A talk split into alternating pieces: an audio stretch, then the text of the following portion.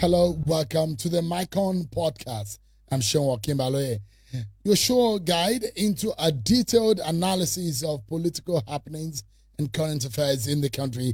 This podcast is an open platform. At some points, everyone gets the opportunity to get their perspectives on issues that deeply resonate with the uh, with them. The Mic on podcast operates independently of my weekday show Channels Television, which is Politics Today, as well as the weekend edition, Sunday Politics. Today, we take a look at the present issues gripping Nigeria from the economy woes to the alarming security situation and try to proffer solutions for a premise. The Vice President, Kashim Shettima, referred to those celebrating the impending implosion of the Nigerian economy as clowns.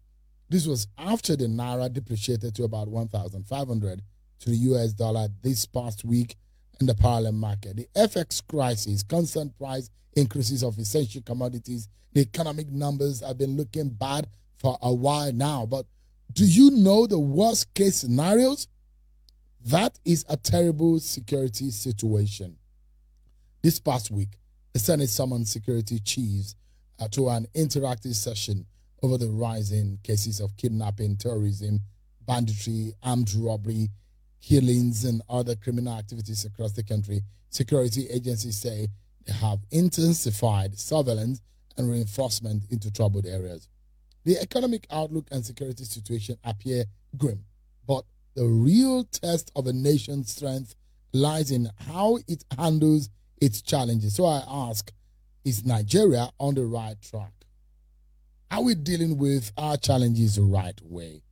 In all of this undulating and the pressurized temperature on the Nigerian economy, can the Bola Tinubu administration tame the tide of what is scaring a lot of Nigerians, especially the prices of commodities?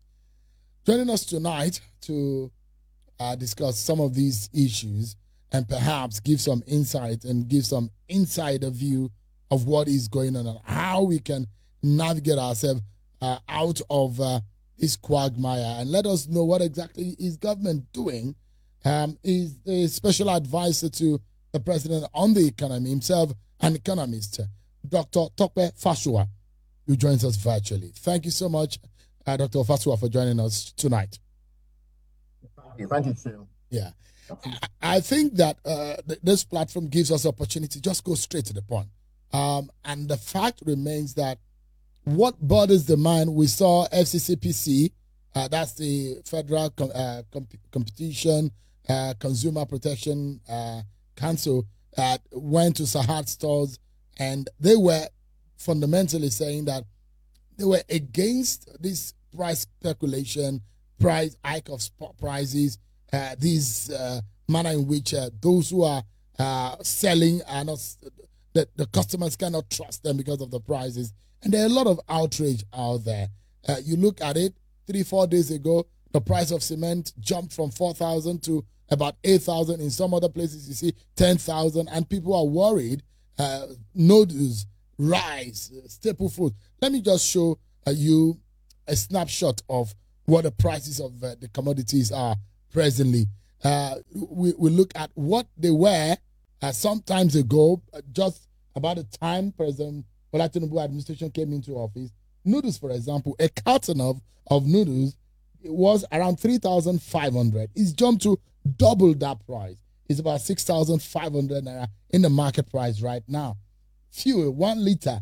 Uh, understandably, the, the removal of fuel subsidy affected that 185 naira, now about 670, in some places 610. Cement, one bag, 4,200. That's what it was sold around May 2023 last year. It's between 10,000 and 15,000 now. Beans, one bag, 30,000. Current price about 110,000. Rice, one bag, 50 kg, 35,000. Just about the time uh, President Tinubu got into office, is now selling for about 77,000. Tomatoes, one bag, uh, uh, one big basket, 35,000. Now 49,000. Gari, one kg, 600 naira. Now 900 naira. Vegetable of 4 liters, 3,500 before 9,000 naira now. Egg, one crate, 1,500 before 3,800 now. Sachet water, one bag, of that 200 naira before, now 400. Everything seems to have doubled in price. The question, uh, Dr. Fasua, is whether this government understands the hardship of the average Nigerian. Does the Tinubu government does? Uh, well, Nigerians did say they want a new government that can do things right. Therefore, for every such profound reform, there has to be birth pangs and birth pains. Yes, we may discuss. I hope you're still there. I can yeah, see yeah. picture. Sure. All right. Yeah. Okay. So we may discuss the speed at which the um, the government gets back to people. We may discuss the the, the quantum of uh, of, uh, of of of uh, I don't want to use the word palliatives, but in terms of what the people get and which people are getting this extra, for example. Um, but uh, you know, but no matter what you do, when you want to embark on such reforms, to say, for example, we were we were spending so much of our proceeds of of the crude oil, which is our mainstay. Uh, unfortunately, unfortunately, you know, as the case may be, we're spending most of that on importing uh, petroleum. So there's been a lot of work trying to ensure that that angle is blocked. We were spending that, and Nigerians said, "Look, we want someone who can ensure that this resource comes back to what it used to be for us, whereby whatever we sell corporately as a people, we are we get the money back." We we had a scenario where Nigerians felt that look, there was a huge arbitrage that some people were enjoying in terms of um, foreign exchange and that people were getting foreign exchange from the back door, um, as said by some people uh, in the former um, administrations. And I'm not going to focus on just one administration. They felt that people were getting this thing from the back door and that it was uh, tried that we had a singular rate of uh, foreign exchange of naira to uh, other currencies. And the administration said, you know what, we have to try and close that uh, that gap because it's not um, that gap is not exploited by by ordinary people, but by people who are super connected. And so this is what we, we've done. And uh, when you have those kind of reforms, certainly there has to be um, changes. Um, and, and we can see what the changes are. Like I said before, uh, I think that the argument should really be okay. Um, how quickly um, is the government getting back to, especially the the, the, the common man, the, the, the downtrodden, the, the those in the lower income uh, uh, bracket, and also those who cannot earn uh, as of now, especially maybe because they are unemployed or they are retired and all of that, the most vulnerable people in society. However, for, for example, middle class and upper class people, what this has done, for example, is import duty is much higher. The prices of luxury goods are a lot higher. Maybe you want to buy a car, it's uh, probably more, much higher. Maybe you want, like, for example, well, I'll get to the issue of that cement, which, ordinarily speaking, may be a case of um, exploitation. And of course, I would also speak about FCCPC and co, as much as I know uh, what may be happening. You know, so um, so for the for the middle income earners and and and and uh, the higher income earners, certainly um, what will happen is that their cost of living will increase in terms of uh, what they want to uh, be able to buy. including things like food, unfortunately. But again, I would also speak about food because there's another dynamics in that area uh, that we need to consider. So, what the government has done is to accede to listen to what the people want to try and profoundly change the way we do things. And of course, I know that of course one every human being is resistant to change. Truth be told, every human being, including myself, everybody resists change. That's one. So no matter what you do, people are bound to complain. However, I, I also uh, agree that yes, um, for those who are not earning, and those who are earning little amounts of money, um, these pains could be very um, excruciating. And we're working hard to ensure that um, in a very short while, we're able to reach out to, to many of those. And that's why, even before the president spoke on Thursday, I personally have been at the uh, vanguard of reminding the states that look, you have to back up the president, you have to back up this policy because we still have a lot of states owing salaries, owing years and pensions and gratuities and so on. And, you know, the, the upshot of trying to block the leakages in the oil sector is that we're getting more naira, we're getting more money in. In fact, Nigeria's production, according to Mr. Ribadu, who's the NSA of crude oil, is about 1.6 uh, million, 1.68 million barrels a day. And in fact, uh, no matter the case, even the OPEC confirmed, is the OPEC or which body was that, that it was 1.4. Whatever the case is, we're producing a lot more, meaning that in spite of whatever uh, may have been the case in the past, at least we're getting a lot more work done and inching up in terms of uh, effectiveness and efficiency in that critical sector. Okay, so um, and also because of the um, bridging of the, the the, the the gap between the official and um, if you like call it the black market rate, that means we're also getting a lot more naira for for every dollar is sold of crude oil or um, or any of our dollar earnings, maybe in the MPA, in the, the MASA, all of those areas where we tend to get some dollars. And so all of a sudden we've seen that the allocations to states and local governments have ballooned. And so when uh, this kind of policy means that everybody must quickly get on board to ensure that the common man gets their dues. And um, therefore, things like salaries of, of people, government workers, you know, in every society, uh, that is what creates the floor. It's called the floor beneath which the spending of uh, in an economy should not drop beneath that. Um, in, in I've always said this in countries like the Scandinavian countries, where they employ 30, 35% of their people, in government, okay, doing different kind of things, call it security, call it teaching, call it social services, call it environmental services, call it whatever, you know.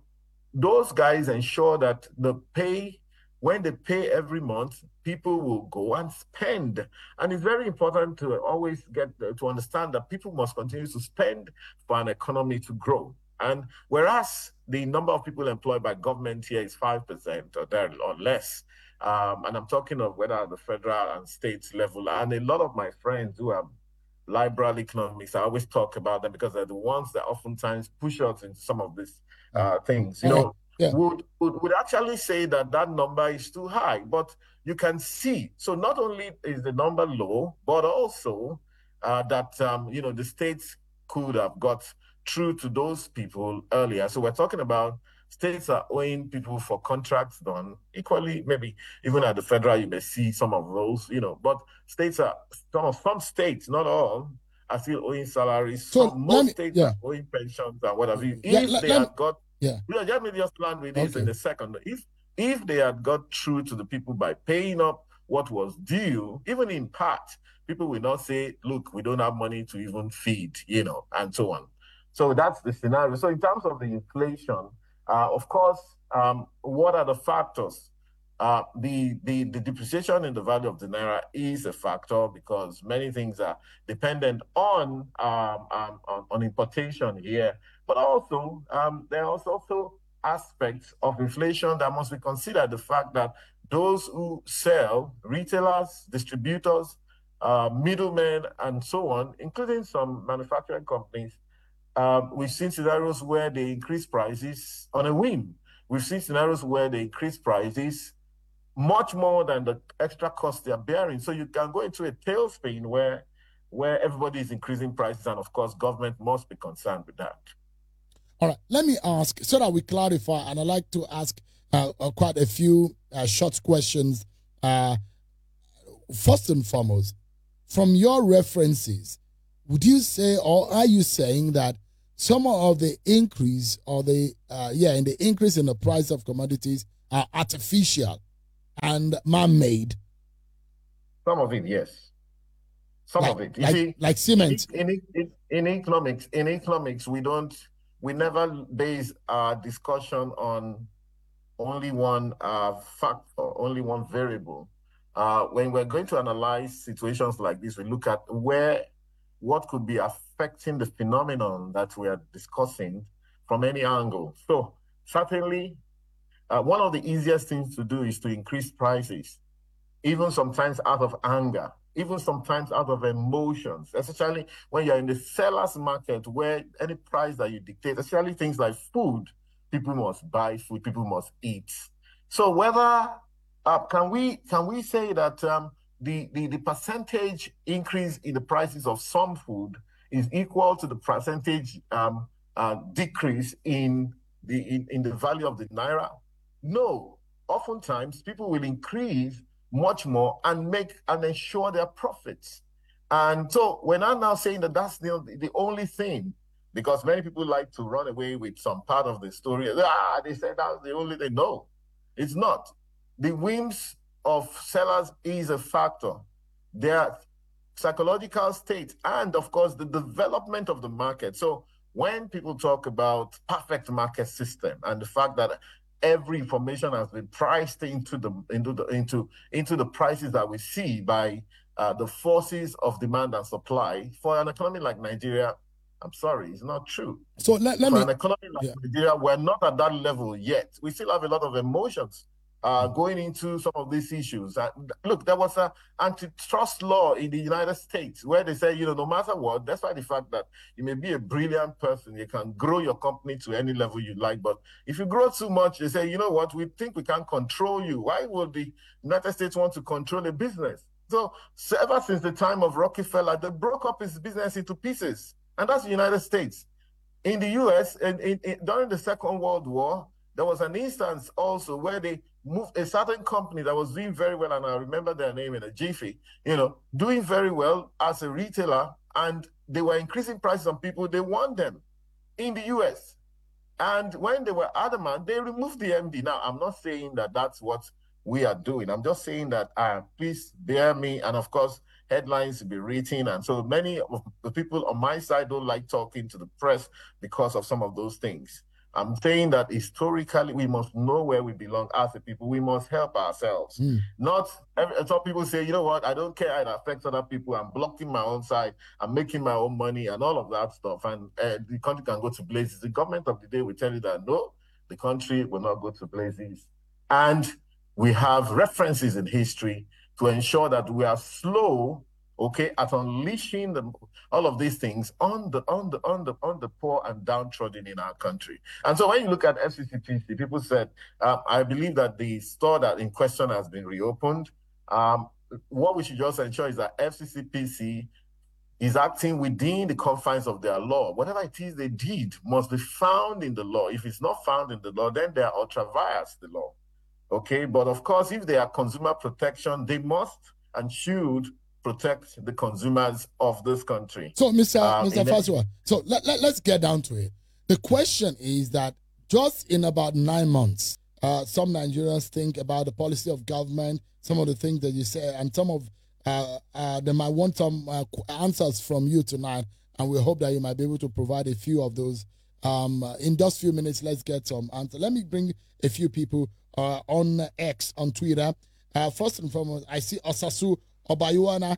I like our interventions to be quick and sharp so that we can get a few people and we can get some responses from Dr. Fasua. Uh, Osasu, it's good to see you, bro. Um, what are your views?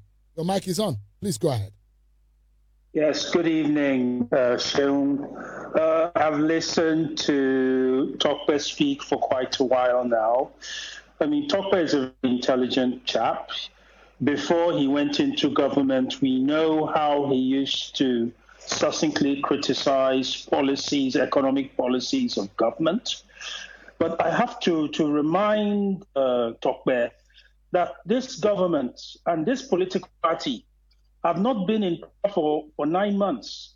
They've been in charge of Nigeria's economic matters for nine years now.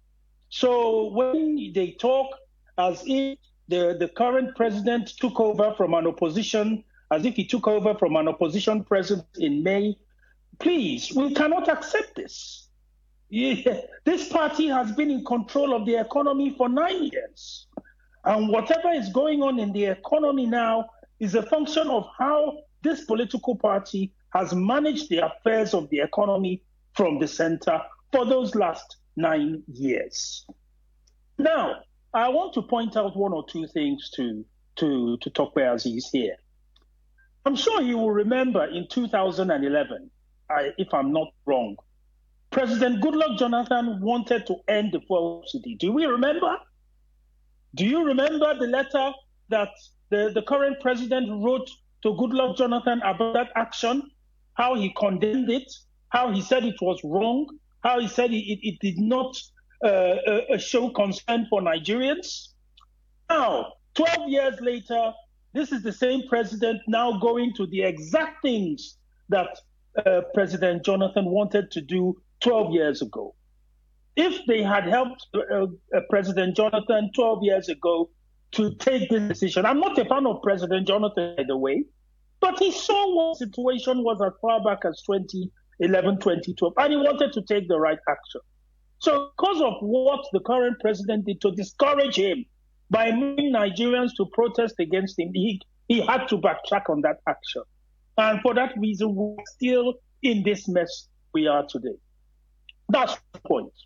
Now, I also want to just quote something that the president said when he had his colloquium, in his 11th colloquium. I want to quote it because it's very important. This is what the president said when he was talking about the economy. He said this If we reduce the purchasing power of the people, we can further slow down the economy. Let's widen the tax net. Those who are not paying, let it be inclusive of, of Ebola Tinubu. Let the net get bigger and we take in more taxes. This is what we must do in the country. That is what he said. It's on record. You can listen to it on YouTube. Can a president say that reducing the purchasing power of the people is a way to improve the economy? It is a reduction in the purchasing power of the people that is polarizing them at the moment. All right. The, the, so, I mean, there are so much more things I, I, I have to say, but the, the, the, the, government should realize that they have been responsible for the economy for nine years and they should not talk to Nigeria as if they are just coming in to oh. manage the affairs of the country uh, just since May. Thank you. Thank you so much, my big brother, uh, Osasu. And I wish that I could take more people because I see a lot of hands. I see a lot of people who want to uh, reflect and speak about what is being discussed today. But unfortunately, I like to keep to my word so that we can be able to wrap up quickly. But thank you so much, everyone. And I'll sincerely thank uh, Dr. Tope Fasua, an economist and an advisor on economy to the president. Thank you so much indeed. As we draw to a close on this episode of the Mic on podcast, it is evident that economic challenges facing Nigeria are present and deeply felt by many. We've heard insight from our guest and an aide to the president who has shared perspectives on how the Tinubu government aims to navigate these turbulent economic waters. Yet, despite reassurances, many of our audience no agree oh. because they say it's a year where we no go agree for anybody. Of course, the stark reality remains. The hardship endured by millions of Nigerians amid rising prices and inflation, inflationary pressures is profound.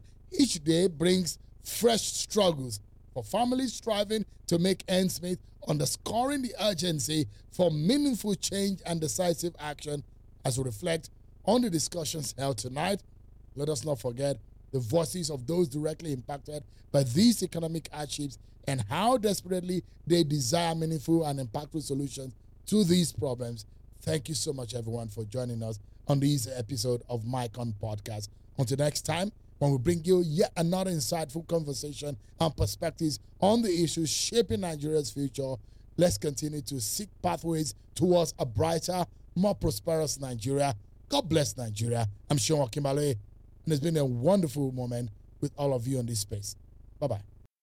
Thank you for joining us on this edition of Mic On Podcast with Seun Okinbaloye. Mic On Podcast for the independent mind.